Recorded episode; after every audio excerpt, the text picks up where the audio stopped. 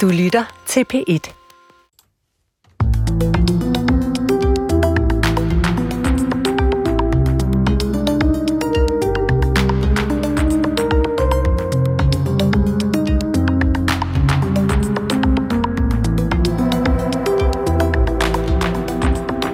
Velkommen til Tidsånd, som er tilbage efter en lang sommerferie, hvor vi satte tiden ud af spil.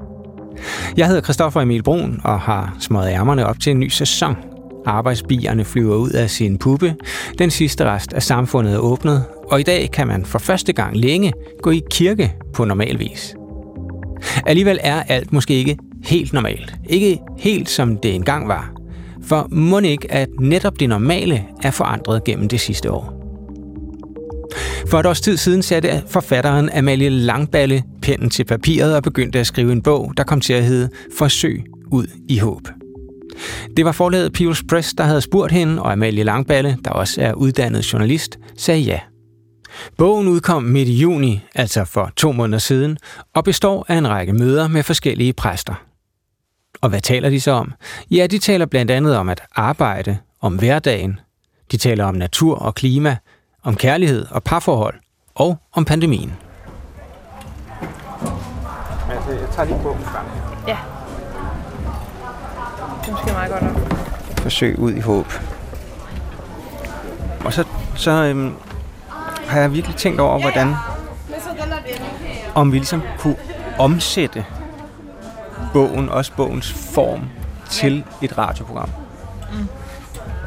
Og du er jo journalist, så altså det, det, på en måde passer det meget godt. Så nu skal, nu skal jeg til at, at gøre noget. Jeg, jeg, jeg har endda også lavet, lavet radio, så det, der er ingen undskyldning for ikke at have en god, en god idé her.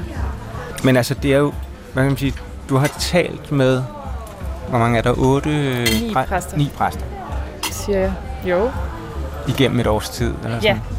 Startede i, øhm, startede i maj 20 under sådan først, eller var det første eller anden nedlukning hvor vi begyndte at snakke om den. Og så, øh, og så tror jeg, jeg begyndte at have de første interviews i, altså så, sådan i sommeren. Mm. Sådan sen sommer. Altså nok som, som nu, ikke? Altså er det også tid siden? Nej, nu er øh, jo. Ja. ja. Så jeg har jo faktisk... Ej, det er så forvirrende er sådan, corona har ligesom fucket hele ens tidsregning op, men ja. jo, altså, maj 2020 bliver jeg spurgt, og så, går vi, så sætter vi den hurtigt i gang, og så afleverer jeg jo... Ja, så afleverer jeg manus. Næst, altså næsten præcis et år senere, ikke? Altså ja. i maj. Ja. ja, og den udkom lige før sommerferien. Mm, ja. Øhm, men altså, det, hvis, man, hvis jeg kort skal lige beskrive, hvordan, øh, hvordan bogen er bygget op, så er så besøger du ligesom de her ni præster og laver en form for øh, eller laver refererer nogle samtaler med dem, men du skriver også om dit eget besøg. Øhm, og jeg tænkte, det var sådan på en måde oplagt, at, altså hvis vi kunne genbesøge nogle af de præster, vi kan jo ikke besøge dem fysisk, men, øh, men vi kunne ringe til dem undervejs eller sådan noget. Vi kan prøve. Jeg tror stadig, jeg har alle, øh, alle numre i hvert fald. Ja. Øh, og jeg tror da også, de stadig vil tage telefonen, hvis jeg ringer. Håber jeg. Det, det, man er helt også øh, vendet af med fly Altså, det har egentlig været dejligt, synes jeg. Men, ja. Men nu, nu, nu brager det jo løs igen. Ja. Det, ja. Det er ligesom, verden har været stille. Altså, det, det har været fantastisk, synes jeg. Noget har. Jeg, sad, jeg, var, jeg var nede metro. Jeg havde sådan en metro-dag for første gang i lang tid i går, fordi jeg havde glemt min cykel et sted. Ikke? Altså, den var lidt, det var sådan, det var fandme første gang i et år, at jeg sad og var sådan, nej, gud, var I mange, og sådan, ja, ja. ad, var I klamme, og sådan, ja, altså. ja, ja. Fordi, så kunne vi ringe op til nogle af dem, hvem, hvem, hvem skulle vi, øh, hvem ville måske være, eller hvem ville være gode, tænker du? Øhm,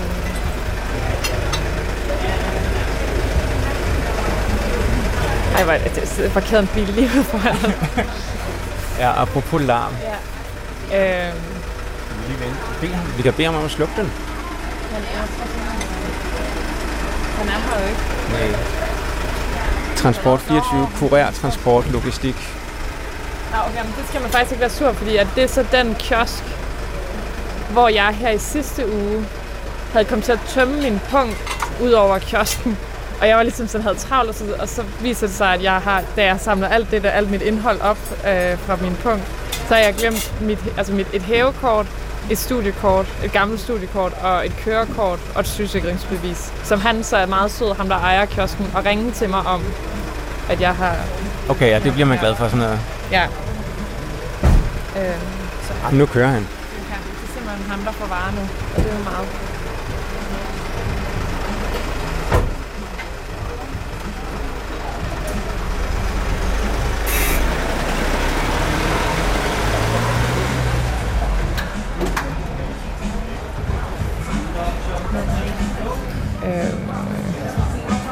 Der er nogen, der kunne være sjov at genbesøge, ikke? Mhm. For, øh, altså, rent privat vil jeg sige Henri, Henriette Bakker Lind, fordi jeg, jeg snakker med hende på et tidspunkt, hvor jeg stadig er sammen med min ekskæreste, og jeg snakker med hende om ensomhed, og om... Ja. Og, Det er rigtigt. Det, kan, det, det smadrer godt også. ja øhm, og hvor vi snakker om, om man kan være selvberoende, er dybest set det store spørgsmål, ikke? Altså, om man kan være alene, fordi at jeg skal ikke have børn, og, og, jeg, jeg, og nu, er, nu er jeg så alene, og det var jeg ikke på det tidspunkt, så det føltes som sådan en sjov, hypotetisk samtale at have, som jeg, tænkte, som jeg ikke var helt sikker på.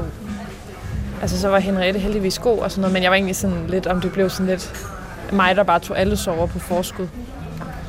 Der var noget, der ændrede sig i, i forhold til der bogen. Altså, det var også det, der er sjovt ved at beskrive klart. den, ikke? At, At, at genbesøge den sådan Ja. året efter her, at øh, hvad der skete i mellemtiden. Ja. Derfor skal vi også have undervejs i udsendelsen, øh, kan man sige, nogle, nogle eksempler fra bogen, altså nogle oplæsninger simpelthen. Men vil du kunne læse noget øh, op undervejs? Øh, ja, ja. øh, det kan jeg helt klart. Skide godt. Første kapitel. Du kommer aldrig ud af ensomheden. Du glemmer et ord. Gør det? Ja. Hvad er det? det Du kommer jo. aldrig alene ud af ensomhed. Ja, okay, det var vigtigt. Første kapitel.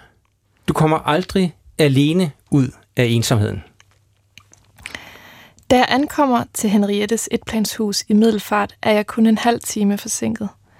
Til forskel fra alle andre præster i denne bog, har jeg mødt Henriette før, fordi hun udover at være præst, også er boganmelder for Jyllandsposten. Vi har optrådt sammen til et litteraturarrangement, fordi jeg anmelder for Weekendavisen, og jeg har lagt mærke til, at vi er rørende enige i vores bedømmelser hver anden gang. Undskyld, er det det rigtige sted, du læser op? Er det side 68? Ja. Nå, undskyld. Okay, Så bare fortsæt. Okay. Øhm, skal jeg bare lige se der. Øhm, fordi, jeg har, fordi jeg har mødt Henriette før, genkender jeg også de milde smilerynke indrammede øjne og den rolige stemme, der byder mig velkommen og straks undskylder for, at det roder. Hun og hendes mand er ved at få skiftet tag, så der er byggeaffald i indkørslen. Henriette fører mig ind i en stue, hvor hun har dækket op med kaffe og æblekage. Æblekagen er hjemmelavet, og æbler, æblerne smager perfekt syrligt mod den fede flødeskum. Jeg indleder samtalen med at fortælle om mit eget kærlighedseksperiment. Henriette spørger, om det altid har været præmissen for vores forhold. Ja, svarer jeg, det har det. Lyder det umuligt?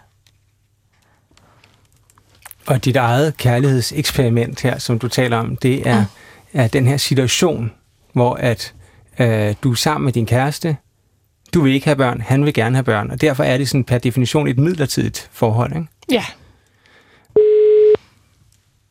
Henriette Bakkelind. Hej Henriette, det er fra P1-studiet her, Amalie Langballe ja. og Christoffer. Hej. Hej. Hej. Sådan en konstruktion, hvor at man ved, at kærligheden, at forholdet sådan per definition er midlertidigt. Er det umuligt? Øh, jamen, ja, altså, ja, det, er en, det er sådan en helt overraskende måde at se kærligheden på den måde for mig. Men, men øh, som jeg også betonede over for hende, så er det jo ikke svært, det er i hvert fald svært at, at bedømme, når man ikke har det selv på samme måde. Altså det er klart, at jeg er jo også øh, præget af, at jeg arbejder som præst, Mm. og har en masse hvielser, ikke? Hvor jeg jo, øh, øh, jo betoner det her med løftets betydning, og, øh, og at, at, det, at det er godt, men at man har en historie sammen med et andet menneske i lang tid. Mm. Um, så det, øh, hendes, altså Amalies syn er jo er jo helt anderledes. Ja. Var det helt anderledes, eller hvad, hvad tænkte du selv, Amalie? Jamen, jeg tror... Øhm, Jamen, som vi også snakkede om, Henriette, altså at det er, jo, det er jo svært, når man, når man står med kærlighed. Altså, hvad, hvad, hvad gør man, når, mm. altså, når den er der, men den ikke, altså, mm. men den ikke kan... Øh, mm. Den ikke, altså, at, den, at man kan jo se, altså, ja, der var bare en ende på det. Øh, mm. Mm. Men jeg kan da sige, som du også sagde, at altså, du snakkede om, øh, om det ikke det ville komme til at gøre for ondt på mig. Mm. Øh, og der kan jeg da i hvert fald sige, at nu, fordi at, øh, at den kæreste er blevet en ekskæreste, mm. øh, at det gjorde ondt. Mm. Øh, mm. Ja. Fordi, altså, Henriette, jeg tænker, på en måde kan jeg godt også altså, fuldstændig forstå og anerkende og, og, og altså, se den kærlighed som, som lige så ægte som al mulig anden kærlighed, at man siger, at det er også her og nu, og det kan godt være, at det ikke er for evigt. Altså, der er jo også ligesom, der har man måske også det der øh, kristne på, på idé på ryggraden, også som en, som, som en forestilling, fordi at vi hører det der til døden og skiller, ligesom fra vi, mm. øh, i hvert fald i alle bryllupper, ikke? Jo, og jeg tror i hvert fald, man skal lade være med at tale om det her med, at, at en form for kærlighed er mere ægte end noget andet. Altså det, så er vi jo straks ude det der med, at, at man bedømmer hinandens kærlighed. Det, det mener jeg faktisk ikke, vi kan. Der er, alle, der er mange former, ikke? og der er korte og lange. Og, og, det, og det, som tror jeg berørte mig med Amalies øh, syn på kærlighed, er jo det her med, at, at man kan, når man forelsker sig i en anden og investerer sit, sin tid og sine følelser, så er det klart, at så vil man blive ramt af sorg bagefter, når det holder op. Ikke? Og, mm. og der, der tænkte jeg, hold op, øh, hvordan, hvordan kan man det?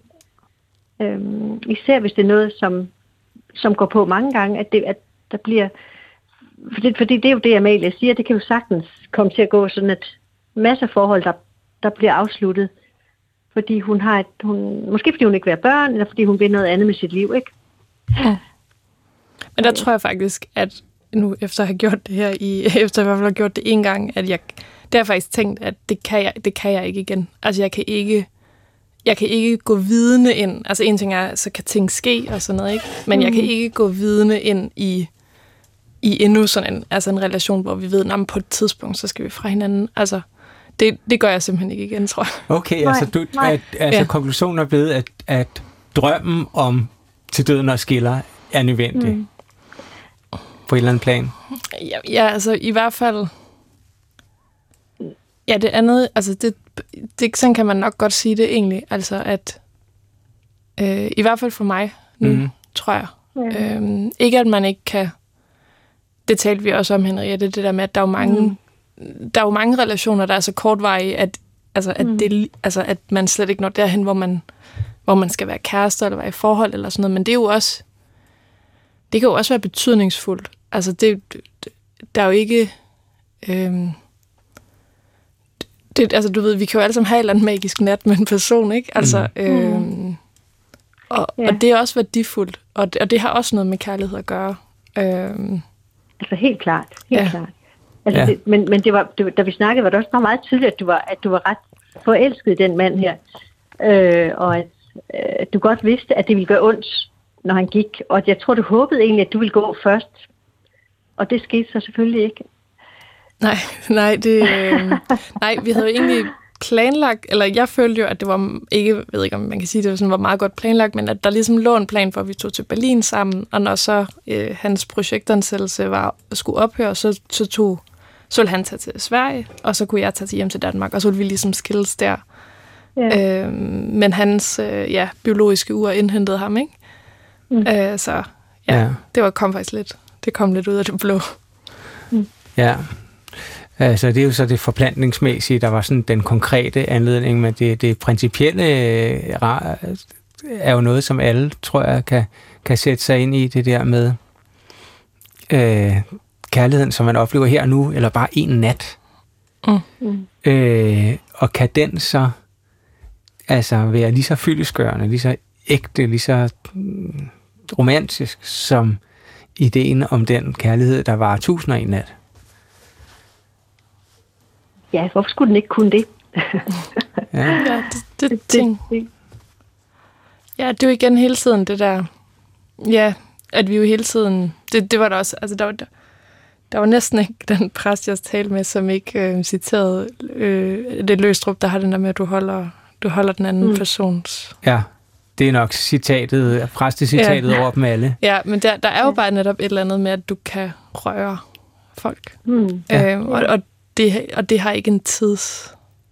Altså, det er ikke fordi, det er altid... Det er nogle gange kræver det tid, andre gange så gør det bare ikke. Mm. Og det er vel det, vi sådan... Altså, det er jo nærmest det, vi lever for, ikke? Altså, det er vel at blive røre og blive rørt. Ja. Mm. Og blive set måske også. Ja. Hvad siger du, Henriette? Jamen, jo, men altså, igen synes jeg, det er svært at bedømme, hvad der er ægte og ikke ægte, men det er jo klart, øh, som jeg sagde til, til Amalie dengang, det der, det store er jo, at vi overhovedet får lov at opleve kærligheden, om den er lang eller kort, om den er nat eller den er 50 år. Mm. Det er svært at bedømme, hvad, hvad, er det, hvad er det bedste. Men der er også et eller andet med, hvis man får lov at opleve kærligheden, så vil man jo gerne have, at den har noget varighed. Mm. Især fordi kærligheden, som får lov at hvad hedder det, være over nogle, over nogle år, giver jo noget andet. Vi mm. ser måske den måde, det andet menneske ser på mig. Øh, i, når, jeg bliver, når jeg ældes, øh, så er der stadig en, måske der har kendt mig som ung, da jeg så anderledes ud, var mere attraktiv og så videre. Det, det er der også en styrke i, jo. Ja, noget, noget livsvidende. Men, men ja. i forhold til det der med, med ægtheden der, ikke? så fordi noget af det, som I også er inde på i jeres samtale dengang, og som man kan læse om i bogen, er øh, det her med, at rigtig mange i øh, de her år møder hinanden via dating-apps. Mm. Og der øh, diskuterer I, eller samtaler omkring, er kærligheden så blevet, kan man sige, mere kommercialiseret? Fordi at det er noget, man, man kan man sige, det er jo mere, det er måske en, er det en markedsgørelse af kærligheden? Hvad tænker I om det? Nu kan jeg jo, for nu kan jeg så sige, at jeg er tilbage på dating apps og, og, har, og har ligesom opdateret erfaringer. Øh, og øh, og ja, der er et eller andet i mig. Jeg sad faktisk og tænkte over det i, i morges på, på vej i tog, øh, hvor jeg også tænkte over det, vi snakkede om, Henriette. Altså, der er mm. et eller andet i mig, at det er, nemmere at, det er nemmere at flytte videre, end at gå tilbage. Eller sådan, det er nemmere...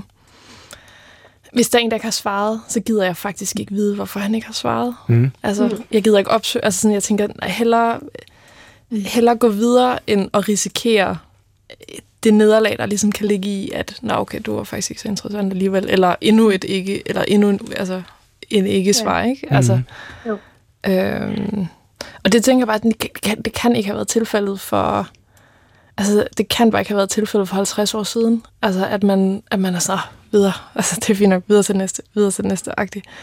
Øhm, mm. For du kan ikke, altså, der må du bare have været nødt til at være sådan, nej, nu, giver, nu skal hun, jeg giver det fem forsøg, og så, så ser mm. vi, og så går jeg videre, agtigt. Altså, ja. øhm, men jeg ved det jo ikke. Jeg har, jeg har næsten ikke prøvet, øhm, jeg, har, jeg, jeg har næsten ikke prøvet at leve uden, vel? altså som, som voksen datende person. Mm. Mm. Nej, og igen, altså det er også rigtig mange møder hinanden der, og der kommer nogle fantastiske forhold ud af det.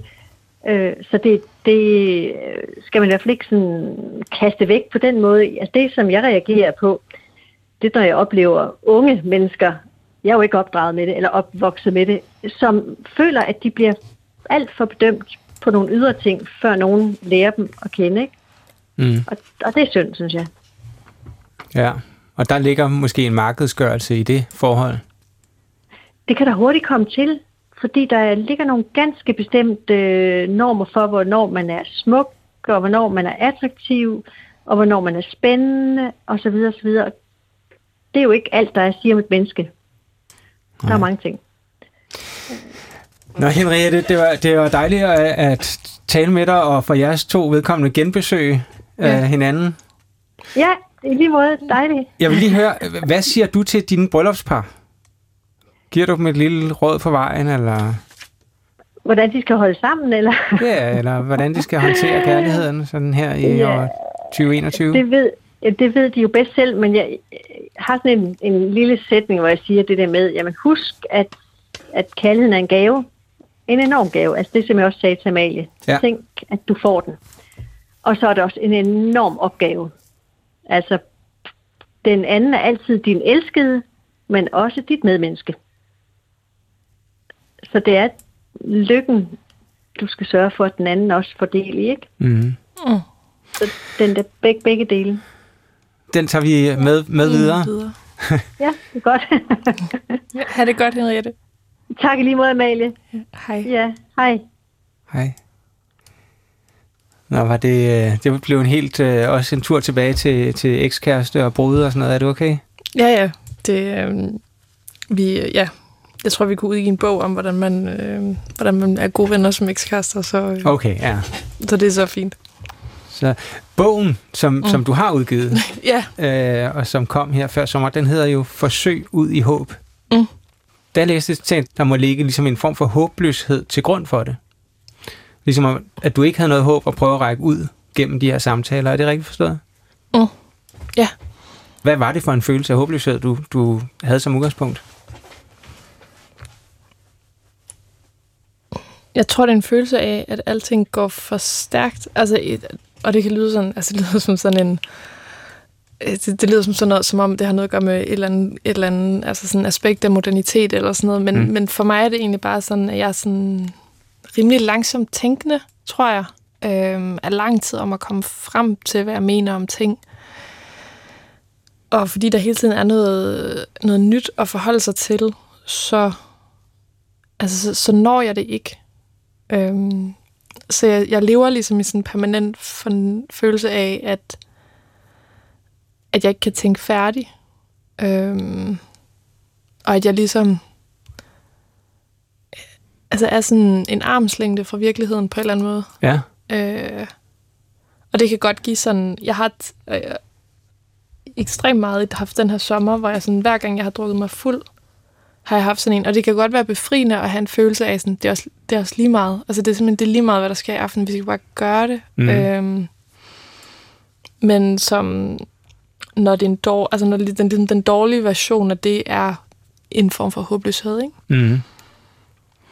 Så, så rækker du ligesom så ud til de her præster, eller så besøger dem. Ja. Øhm, altså, hvad var, hvad var din egen sådan, religiøse baggrund? Jamen, jeg er... Øh, jeg har været kirke... Altså sådan, jeg har været mere fast kirkegænger, end jeg er. Øhm, men har gået sådan mere i kirke end gennemsnittet siden gymnasietiden, ikke? Mm. Så sådan kulturkristen med pil opad. Ja, det, det er nok meget, øh, det er en meget præcis beskrivelse. Ja. Altså, jeg, er- jeg er meget, jeg er bibelsvag, øh, men kan altid godt sådan holde, holde meget af, altså, af kirken som rum, Ja. og Ritualerne, elsker, ja, og elsker al- salme, salmerne. Ja. ja. øh, Øhm, og så, så er det jo en bestillingsopgave, kan man sige. Det var et forlag, som spurgte dig, om du ville lave det her. Øhm, havde du så en tiltro til, at kristendommen eller religionen kunne, kunne ligesom give dig mere håb? Altså at forsøget, så at sige, ville virke? Altså, jeg tror, jeg har sådan... Altså, jeg tror, jeg er disponeret sådan her, egentlig. Altså, sådan, at det er... Altså, sådan, eller, eller jeg er... Jeg tror, det er min natur... Altså, jeg tror ret meget, det ligger i min natur, at jeg, at jeg er lidt pessimistisk, og jeg er lidt... Øhm, og jeg overtænker. Altså, for det er jo... Altså, alt sammen det her, det er jo kriser, som... Altså, nu, nu snakker vi lige med Henriette, og det er jo Henriettes kapitel, Mm. hvor vi taler om altså hvor vi taler om det, om, om måske at skulle leve alene, er næsten et af de mest, altså næsten et af de kap- kapitler, hvor vi kommer tættest på noget, der har med mit konkrete Ja. ja. privatliv at gøre. Ellers ja. er det jo klimakrise, biodiversitetskrise, øhm, Og, pande- og coronakrise. ja, øhm, som, som, jo er no, som jo er mange af de ting, hvor man du kan godt vælge at bekymre dig om det, men du kan lige så godt vælge at lade være, for der er ikke, altså, Mm. du ved, nu har jeg lige siddet der, jeg brugte øhm, tirsdag nat på at læse den der IPCC-rapport, ikke? Ja, Så der den nye klimarapport der. der, altså sådan, der er ikke noget, vi kan gøre. Eller, eller det, det er der jo nogen, der kan, men, men som sådan en privatperson er det, ikke, er det ikke nødvendigvis noget, man, Nej.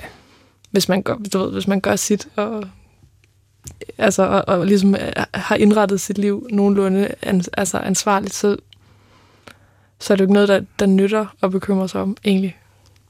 Nej, der, der ligger ens øh, kærlighedskrise jo, altså, kan man sige, fylder måske nok mere i de fleste mennesker, ikke?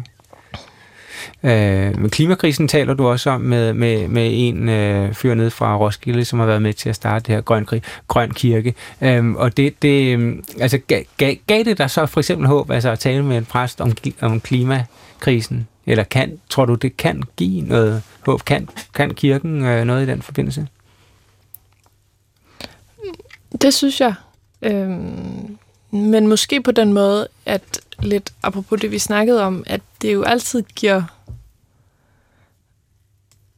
Jeg tror altid, det giver mig et eller andet, et eller andet håb, eller måske ro at tale med nogen, der altså som jeg føler er klogere end mig selv. Mm-hmm. Øh, jamen, sådan, der er sådan et eller andet i den der viden, og, og sådan, og der er jo bare noget, altså det er jo det, en samtale kan, ikke? Mm. Altså, at, at, at man får noget, altså man får noget for ærende. Øhm, og jeg tror, der i mange tilfælde, at det har været, at det har været håb, eller sådan, jeg har været, altså jeg, jeg, har, jeg har simpelthen været den under coronakrisen, jeg kender, der har klaret det bedst. Altså, og det, og det siger jeg på trods af, at jeg er også en af dem, jeg kender, der har siddet absolut, fordi jeg har rejst mellem Berlin og, og Danmark, så har jeg, jeg tror, jeg er en af dem, jeg kender, der har siddet absolut længst tid i isolation, fordi man sidder 10 dage, man sidder 10 dage hver gang, ikke? Ja.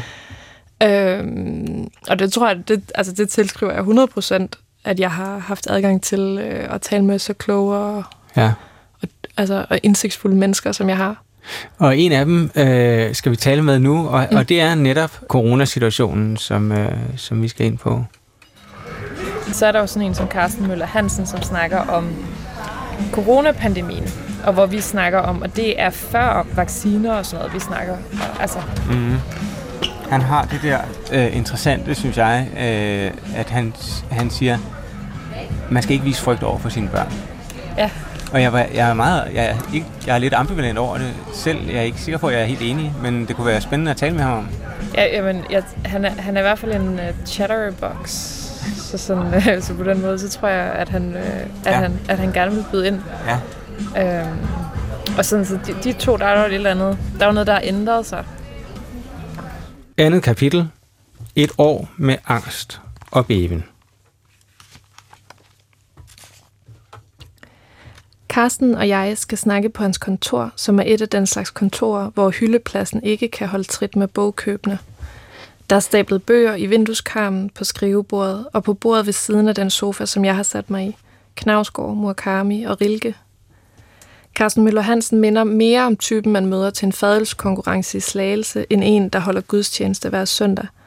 Ikke den sløve, halvdøde, trist skæbne, men ham, sømanden, der efter to eller tre øl holder et foredrag om et eller andet, du ikke vidste, du ønskede at vide.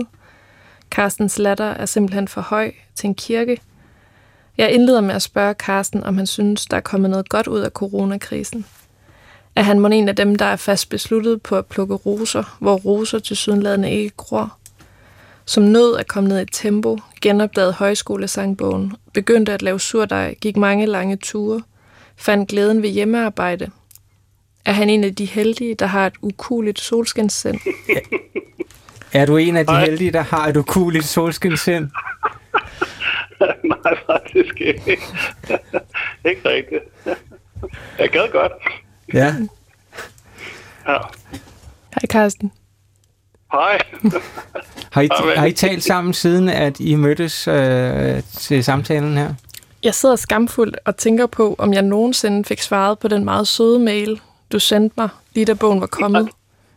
Nej, du, det gjorde du faktisk ikke, men du har sendt andre søde mail. Åh, oh, nej. ja, det gør ikke spor. Det er ikke nok, du har travlt. Det gør ikke spor. Åh, oh, ej. Men det var, øh, det, det var, nej, det gør ikke spor, Amalie. Det gør ikke spor. Nu skammer jeg Jeg vil bare sige, jeg, jeg, det jeg skrev mail mig bare, det var en, en skøn bog, du har skrevet. Så tak for det. Ja. Tak. Og nu kan jeg så sige tak, tak for, at du så tager dig tid igen, selvom jeg ikke tager mig tid til at svare på mails. Ja, det gør ikke spor. Ja, det gør, nej, det gør det ikke. Hvordan, hvordan husker du tilbage på jeres samtale, Carsten? Nu har vi jo hørt, um, hvordan Amalie ligesom førte os ind i den. Ja, det var, det var fedt det der med uh, uh, sømanden. jeg er helt vildt bange for at sejle, nemlig. okay. og, og det der faderlige slave, det, kunne... det var fedt. Um, jamen, jeg husker det som en uh, virkelig lang samtale, faktisk. Og en, uh, en rigtig fin samtale. Ja. Det synes jeg. Hun, hun stillede nogle ret gode spørgsmål med sig selv i. Ja, men du er jo også journalist, Amalie. Det er blandt andet. Blandt, blandt andet, blandt andet ja. Og, og Carsten, du er præst ude i, i Tornby. Ja. ja. Øhm, men, men noget af det, som I diskuterer øh, i bogen her, det er, skal vi opgive håbet om bedre tider? Og simpelthen erkende, at de bedste tider, de allerede har indfundet sig? Um, nej, jeg synes ikke, man skal uh, proppe håbet om, om, om bedre tider. Det, det synes jeg egentlig også ligger i troen på Gud, at Gud måske kommer med lidt bedre i morgen. Men jeg synes også, der er noget rigtig fint i, at man øh, øver sig i at være... Altså som det er nu, så er det, så er det sådan, det er. Altså, det, sådan oplevede jeg corona. Det var ikke, fordi jeg ville lære noget af det, men jeg øvede mig faktisk bare i, at uh, verden så lige pludselig anderledes ud, og så øvede jeg mig i, at det var også noget. Ja. Mm. Altså, jeg synes, det, det, det synes jeg er sådan en svær ting. Fordi der sker så mange ting i vores liv, men hvordan søren håndterer vi dem? Jeg, for mig er det et forsøg på at øve mig i at altid se noget, et eller andet, der er i det, som er. Og det er godt nok. Ja, det blivende. Hvad, hvad tænker du, Amalie? Du, øh... Jeg tror, jeg synes, jeg synes bare, du, altså det var sådan en god formulering. Jeg tror også, du, jeg tror også den er med i bogen, øh, Carsten. Det der med, at nå, men det var også noget. Altså det er sådan en... Ja. Så vi, altså, vi har ikke sagt for meget, men vi har heller ikke, altså, vi har heller ikke bare Ja. Det, det, det, det, det, det, det der med, at man, man forbliver i det og siger, men, men her er jo også noget. Ja. Der er også noget. Ja. Og det, ja, jeg, ja.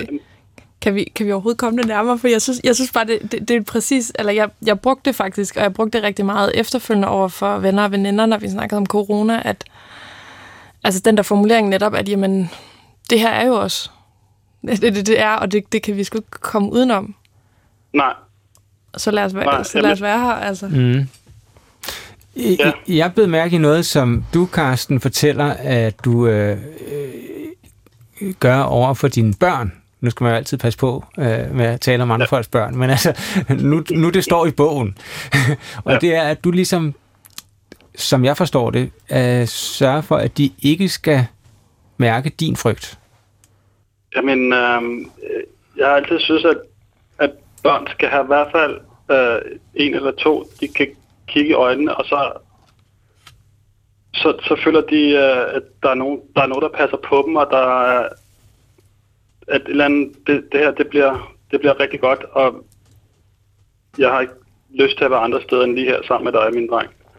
Ja. Altså, det, det må de gerne se. I, jeg er ikke sikker på, at de ser dem, så det, ser, det blik særlig mange steder, og i corona så de det slet ikke. Og øh, det vil jeg faktisk virkelig gerne give. Jeg, jeg tror faktisk, at det er det vigtigste, man kan give ens børn. Altså sådan en, en følelse af total tryghed. Ja.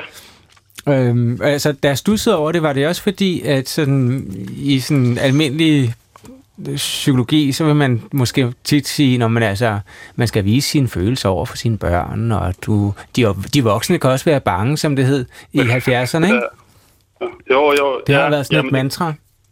Ja, altså, jeg ser jo selvfølgelig også mine øh, følelser i, i, øh, det ved ikke, i dagligdagen, men, men hvis jeg kan mærke, at de virkelig efterser noget i mit blik på verden, som de gjorde under corona, hvad, hvad skal der ske, far? Altså, så, så synes jeg, at mit, mit blik på dem skal være ubetinget trygt. Mm. Ubetinget. Og så må jeg lægge alt væk, hvad jeg ellers har af tanker, og, og hvad jeg selv tænker om tingene. Det gælder vel også uden for corona? Ja, det gælder i den grad uden for corona. Ja, altså, ja. Altså, jeg ved ikke, jeg har sådan en 18-årig dreng lige på tid, som har utrolig svært ved at leve. Um, Nå, det er det synd. Og, ja, det er det virkelig. Og, og, og apropos det, jeg, jeg synes, at når han ikke selv kan se noget, så synes jeg, at jeg skal udstråle, at man tror på, at selvfølgelig bliver det godt. Ja. Nå, det kan jeg høre. Ja, ja det er faktisk en, ja, det er sådan en ja, de der undertoner i ens liv, som man bliver ramt af, som farver alt andet, synes jeg, når dem, man holder af, ikke har det godt. Men ja, for søren. jeg vil virkelig gerne vise ham, at når han kigger sig selv i spejlet, så er han ikke noget godt, men når han skal kigge mig i øjnene, så skal han se noget godt. Har corona så været påvirket af hans situation der? Nej, det, det synes jeg ikke, det har. Nej, okay. Det var en... Ja, men det er jo en... Det var en dreng, der lå i sengen, som lå endnu mere i sengen.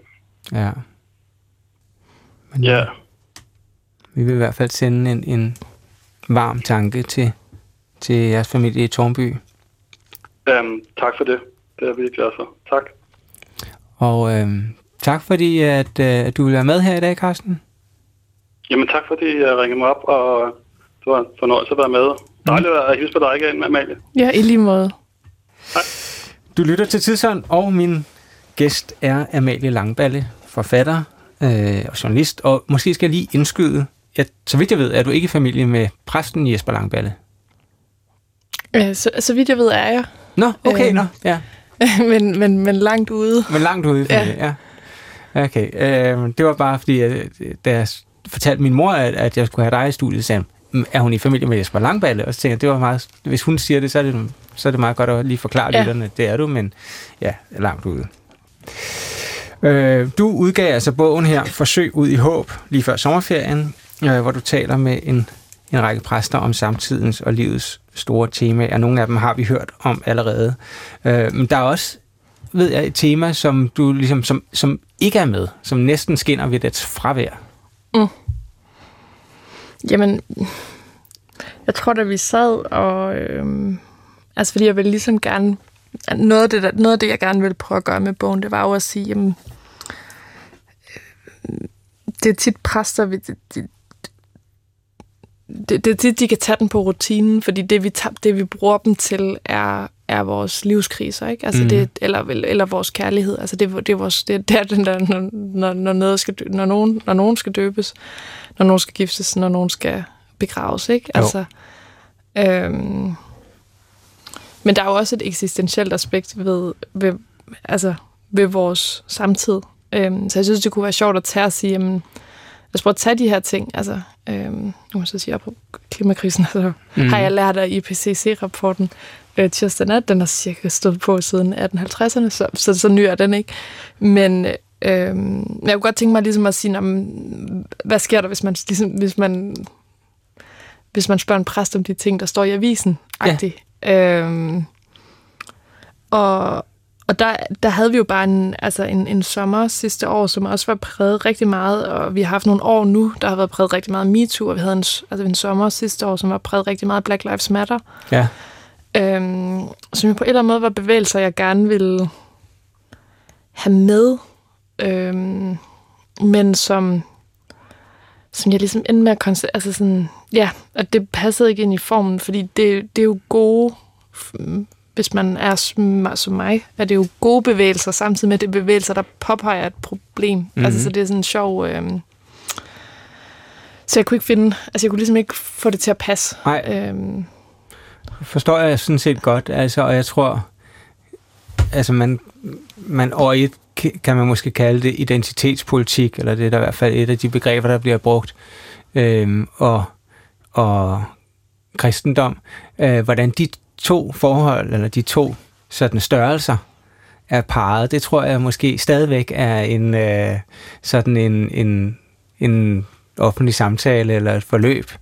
Øh, jeg har også forsøgt at angribe det her i programmet nogle gange. Øh, øh, en havde lavet en fortolkning af Paulus. Paulus, der er jo rejst rundt til de mange forskellige minoriteter, mange forskellige menigheder derimellem i øh, Middelhavsområdet, og, og prædikede kristendommen, og forsøgt at se det i den, øh, i det perspektiv. Og så var der den her sag fra en kirke øh, på Sjælland, hvor at menighedsrådet var Altså, der, var, ja, der hang et, et, et, sådan et alterrelief, det, har- det forestillede en trappe. Så læste menighedsrådet en øh, artikel med kunstneren, og de troede måske, at det var sådan en trappe op til himlen, eller Jakobstien, et eller andet religiøst. Men det viste sig, at, religi- at kunstneren var slet ikke spor religiøs. Det var bare, det, kunne have, det var en køkkentrappe, eller ja, et eller andet. Og så, så ville de have det skiftet ud. Mm. Så, og så opstår spørgsmålet skal man være religiøs for at formidle troen? Ja. Det kunne man også stille til mig selv, som øh, ja, jeg, jeg, jeg er ikke præst, men formidler dog øh, religionsstof. Mm. Men Er hvad, du? hvad, hvad, er du så det? ja, det er jeg så, ja. Godt. Så får vi ikke uh, deres lyttere på nakken. Nej. Øhm, men hvad, hvad mener du om, om det spørgsmål? Hvordan var det, nu skulle lige, og du opså? Altså, fordi, når, fordi jeg også er på en måde formidler af, Ja. af kristendom i den her bog. Øhm, der skal jo være, være plads til tvivlerne. Altså, Mm. eller, altså ikke, at jeg er egentlig også, altså jeg identificerer mig bestemt også som kristen, men, men hvis jeg ikke havde gjort, havde jeg stadig synes det her var en sjov, øh, var, var en sjov ting at blive spurgt, om jeg havde lyst til at gøre. Mm. Øh, fordi jeg tror, alle, alle mennesker har jo brug for noget spirituelt. Altså, Ja.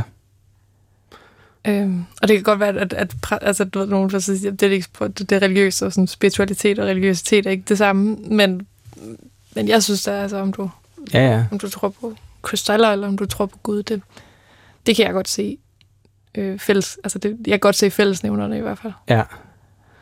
På den måde behøver man måske ikke at være så dogmatisk. Altså nu er det jo, og som vi også har været inde på, øh, en bog, som er skrevet sådan, i løbet af det her coronaår. Har det, har det forstærket behovet for spiritualitet? Tror du? Jeg tror, vi, altså jeg, jeg tror helt ærligt, at altså, øh, nu er jeg, nu er nu så man nævnt klimakrisen meget, men øhm, altså jeg tror helt ærligt, ved- når jeg kigger på, altså på, på, på mine jævnaldrende, at vi, er- vi, vi, vi, må- altså, vi har brug for at række ud, fordi vi, Mm. vi lever i, altså Man har brug for det. vi, sådan- vi, lever på, altså, vi lever bare i en tid, hvor, at, altså, hvor det er svært at se, hvad det er for en verden, som... Eller vi, vi lever bare i en tid, hvor tingene måske skal til at gå dårligere. Altså, og det øhm, Mm. tror jeg forstærker et behov, øhm, som sådan en som min far, der er altså, altså født i altså født i 48, ikke? Altså sådan, Mm. ikke at der ikke har været krise, der er jo kriser i alle menneskers liv, og der har også været kriser i de sidste mange år, og sådan, men, men han har, hans liv har da fulgt en opadgående kurve. Ja. Det tror jeg, også, jeg tror også godt, mit kan nå at gøre. Altså, jeg kan også godt nå at, at, at dø på toppen, eller hvad man skal sige. men, men, men det der også, altså, men, men jeg skal heller ikke have børn. Altså sådan, at jeg, hvis, jeg, hvis jeg skulle, ville jeg, være, altså, ville jeg være endnu mere i krise, tror jeg. Altså, fordi skulle de så have, altså, skulle jeg så have børnebørn også, eller hvad? Altså, fordi, Mm. Mm. Men er det, er det på grund af de dystre fremtidsperspektiver, at du har fravalgt at få børn? Det er det blandt andet. Ja. Altså, mit udgangspunkt er, at jeg aldrig har haft lyst. Ja. Øhm, så så jeg, jeg er ikke en af dem, der har fravalgt øhm, børn. Mm. Altså, det, det er ikke, fordi jeg føler, at jeg betaler en pris, men jeg føler da, at, at jeg gør verden en tjeneste ved Mm. ikke at, altså kloden en tjeneste ved ikke at få børn. Og det har da været en faktor. Nå, lige frem. Ja. Det, synes, det, det er et stærkt og radikalt udsagn. Jamen, det, altså... Øhm, jeg, altså det, det, er jo det der, når du, altså, når du føder et barn, ikke? Altså, så, du ved, jeg kan jo sætte mig op, og jeg kan jo bo i en flyver fra nu af til jeg dør. Jeg har stadig ikke genereret, altså jeg har stadig ikke produceret det CO2-udslip, som tre børn vil gøre. Altså, Mm. det er bare fakta. Det, det, det er lidt øh, pessimistisk, kan man godt. Ja. sige, en grundindstilling at, at have til livet. Men måske derfor har du også øh, haft et, øh, et stærkt incitament til at begive dig ud i de her forsøg, ud i håb. Øh, og, øh, og, og en af de præster, som, øh, som du mødte der i slutningen af, af hele den periode, og i slutningen også af coronatiden, og hvor genåbningen var inden for rækkevidde, det er Hanne Hovkær. Mm. Øh, og det kan være, at vi lige skal høre øh, en... Vi skal flyve ind hos hende Ja. øh, med din bog. Det er ikke nogen helt sædvanlig samtalebog. Det, det skal man ikke forvente. Øh, og heldigvis for det.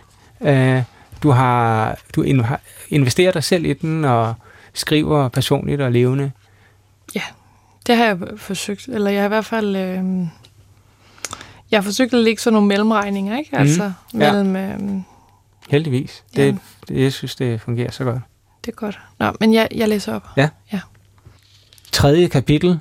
Næststørst er måske håbet. Den han er hårdkær, der åbner døren for mig, er iklædt en bordeaux satinkjole med en sort vest udover.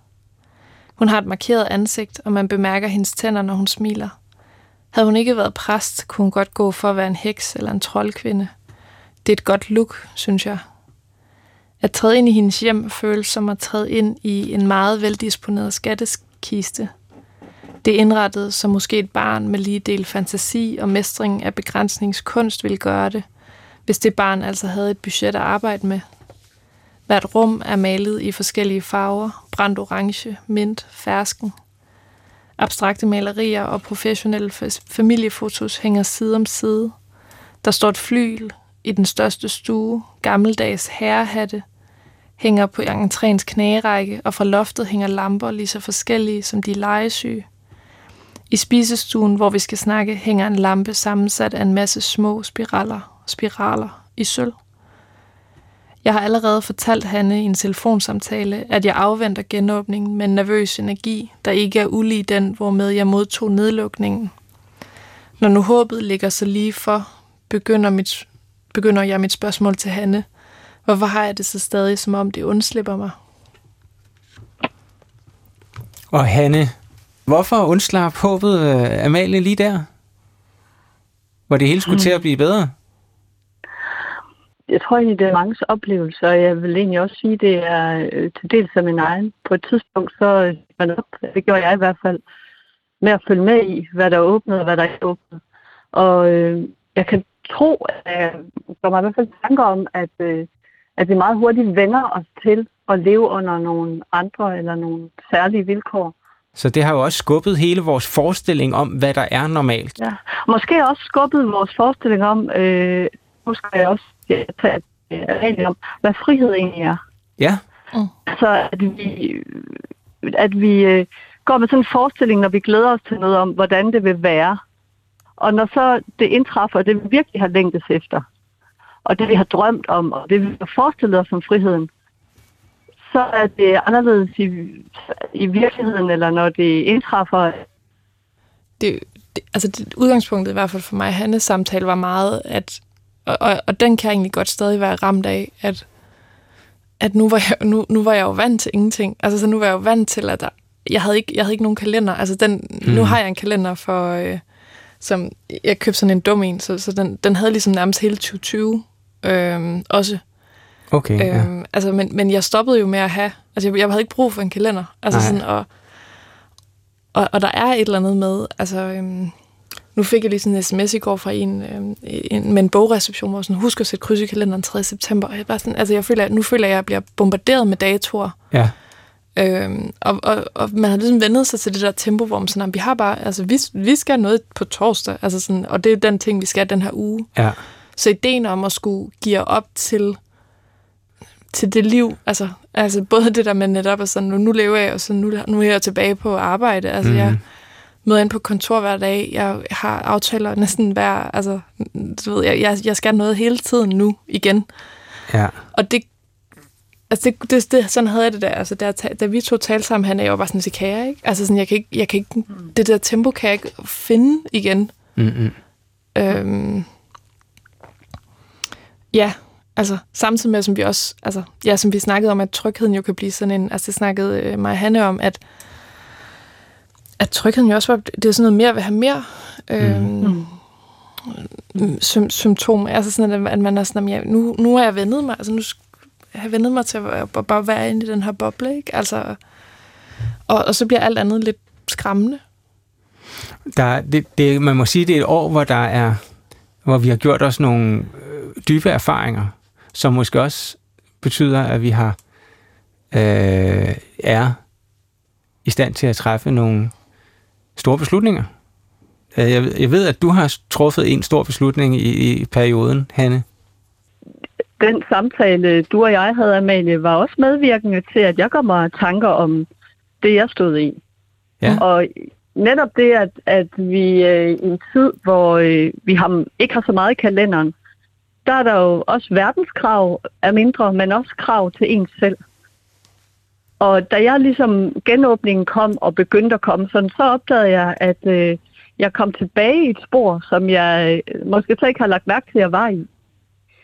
Og øh, altså en præst gennem mange år, der opdagede jeg, at jeg øh, kunne høre mig selv gentage det, jeg har sagt rigtig mange gange før. Og øh, der fik jeg lyst til at sige, hvad vil der egentlig være, hvis jeg skulle finde et andet sprog for de ting, jeg gerne vil formidle. Ikke øh, sådan, at jeg lægger alt det, der handler om at være præst fra mig, men, men bruge øh, evangeliet, litteraturen og sproget på en anden måde. Så hvis man kan sige, at coronatiden corona-tiden er en slags øh, fremkaldervæske for, hvordan vores liv er, og hvordan vi oplever det og ser på det, så førte det til for mig, at jeg øh, tog den beslutning, at jeg for en tid ikke vil være præst mere. Eller præst, mm. det er, tror jeg altid vil være, men i hvert fald har jeg sagt mit arbejde op, mit stilling op som præst. Ved Rigskov Kirke? Ja, præcis. Ja. De kommer til at savne dig, gør de? Ja. tak. Jeg kommer også til at savne dem. Ja. ja. Men, øh, men det lyder som om, at du har masser af håb til gengæld. Ja, det har jeg, og jeg tror, det, altså, det synes jeg også var noget af det, Amalie og jeg talt om, hvad håb egentlig er. Mm. Og i, øh, i kristendommen, der spiller håbet jo en afgørende rolle. Og på mange måder, så tror jeg for rigtig mange moderne mennesker, man kan også sige et sekulært samfund, der er det på nogen håb, end at tale om tro. Mm. Mm. Og samtidig så vil jeg sige, at, det, at tro for mig er jo egentlig en tillid til håbet. Hvordan det? Altså, jamen, at, øh, at det at håbe, det ved vi jo. Når vi håber, så ved vi ikke, hvordan det bliver. Og vi ved ikke, øh, hvad håbet nødvendigvis helt indebærer. Mm. Det kan gå på en helt anden måde, end vi håber på. Men i håbet eller i troen er der en tillid til, at det nok skal gå. Det lyder øh, som en fin tone at gå ud på, øh, synes jeg. Han, øh, jeg håber i hvert fald, at du vil få held, held med din øh, beslutning, store beslutning her. Ja, tak for det, og øh, tak for de øh, samtalen med dig, Amalie. Jamen, det er mig, der takker. Det er det virkelig. ja, så lad os håbe sammen. lad, os, lad os gøre det. Ja, det er godt. Hej. Hej. Hej. Ja, Amalie Langballe, vi er også så småt ved at være ved vejs ende øh, med forsøg ud i håb. I, I hvor høj grad synes du selv, at, at din forsøg ud i håb lykkedes? Jamen, jeg vil sige, at øhm, jeg har ikke taget fra nogen af mine samtaler og ikke følt mig berørt. Nej. Øhm, og ikke følt, at øhm, at jeg kom hjem med noget. Mm. Og jeg og jeg tror, at altså, så jeg tror, det lykkedes. Mm. Altså, øhm, jeg tror egentlig, det er sådan en sjov ting, fordi at, øhm, altså, nu har jeg skrevet en, øhm, en roman også, øhm, som handlede rigtig meget om, øhm, om sorg, og jeg har selv mistet min mor, og jeg, jeg er virkelig blevet spurgt mange gange, at du ikke, øhm, var det ikke terapeutisk for dig at, at, mm. at skrive den? Og, og der var jeg bare altid sådan, nej, det synes jeg virkelig ikke. Altså sådan, jeg synes virkelig, det var, jeg synes, det var frygteligt, og jeg er sikker på, at det havde været bedre for mig, hvis det, altså, hvis, mit, hvis det bare handlede om, at jeg skulle have det godt, så skulle jeg, altså, så skulle jeg være gået til psykolog. Det havde været bedre for mig, ikke? Mm. Øhm, men jeg har faktisk haft det omvendt med den her bog. At ja. den har faktisk, synes jeg, meget... Den har været terapeutisk for mig at skrive. Altså må, måske mere end at den har været terapeutisk for mig at skrive, har den måske været terapeutisk for mig at, at interviewe mig frem til, men, men jeg føler faktisk, at den har været terapeutisk. Ja. Altså, øhm, jeg vil også sige, at arbejdet med det har været det. Øhm. Og man kan også høre på dem, vi har talt med her i dag, at de har også fået noget af samtalerne med dig. Det, det er meget tydeligt. Øhm, og det håber jeg også, at lytterne har her gennem den sidste times tid. Jeg synes i hvert fald, det har været en stor fornøjelse at have dig på besøg her i Tidsånd, Amalie Langballe. Ja, men tak fordi jeg måtte komme. Og for, bogen hedder altså Forsøg ud i håb, øh, og med undertitlen Hvad præster ved om kaos? Hvad præster ved om kaos? Tidsånd er slut for i dag. Jeg hedder Christoffer Emil Brun og er tilbage i næste uge. Der vil jeg sammen med blandt andre udviklingsminister Flemming Møller Mortensen kigge på nogle af verdens brandpunkter, hvor ekstrem religion er en trussel. Tak fordi du lyttede med, og på genhør.